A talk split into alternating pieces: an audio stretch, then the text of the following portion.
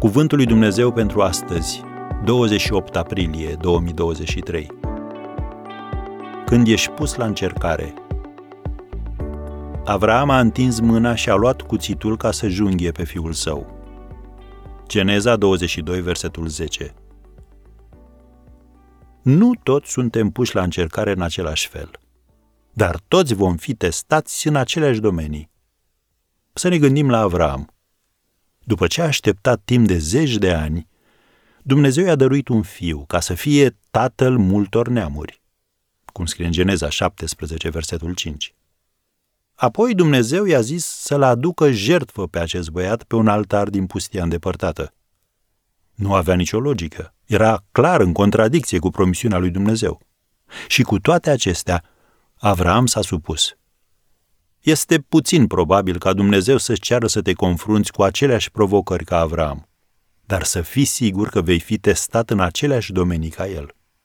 De exemplu, vei fi testat cu privire la nivelul dedicării tale – când umblarea cu el devine dificilă, oare vei rămâne consacrat lui Dumnezeu și te vei supune cuvântului său sau vei căuta o cale de scăpare?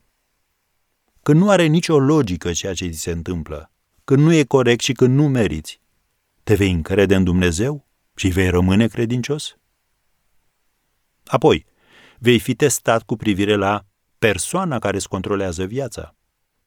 Când vezi mâna diavolului la lucru în viața ta, sau când identifici persoana responsabilă pentru necazul, presiunea sau suferința în care te afli, îți vei aduce aminte oare că toate lucrurile lucrează împreună spre bine, cum scrie în Romani 8, versetul 28, și că Dumnezeu este în continuare în control?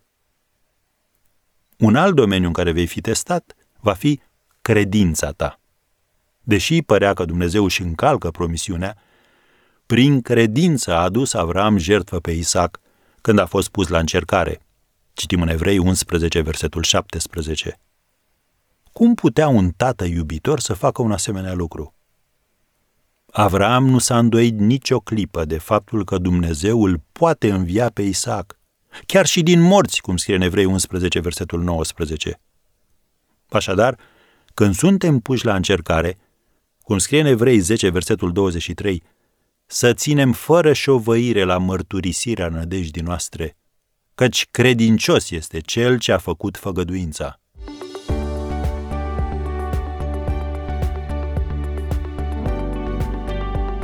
Ați ascultat Cuvântul lui Dumnezeu pentru astăzi, rubrica realizată în colaborare cu Fundația SER România.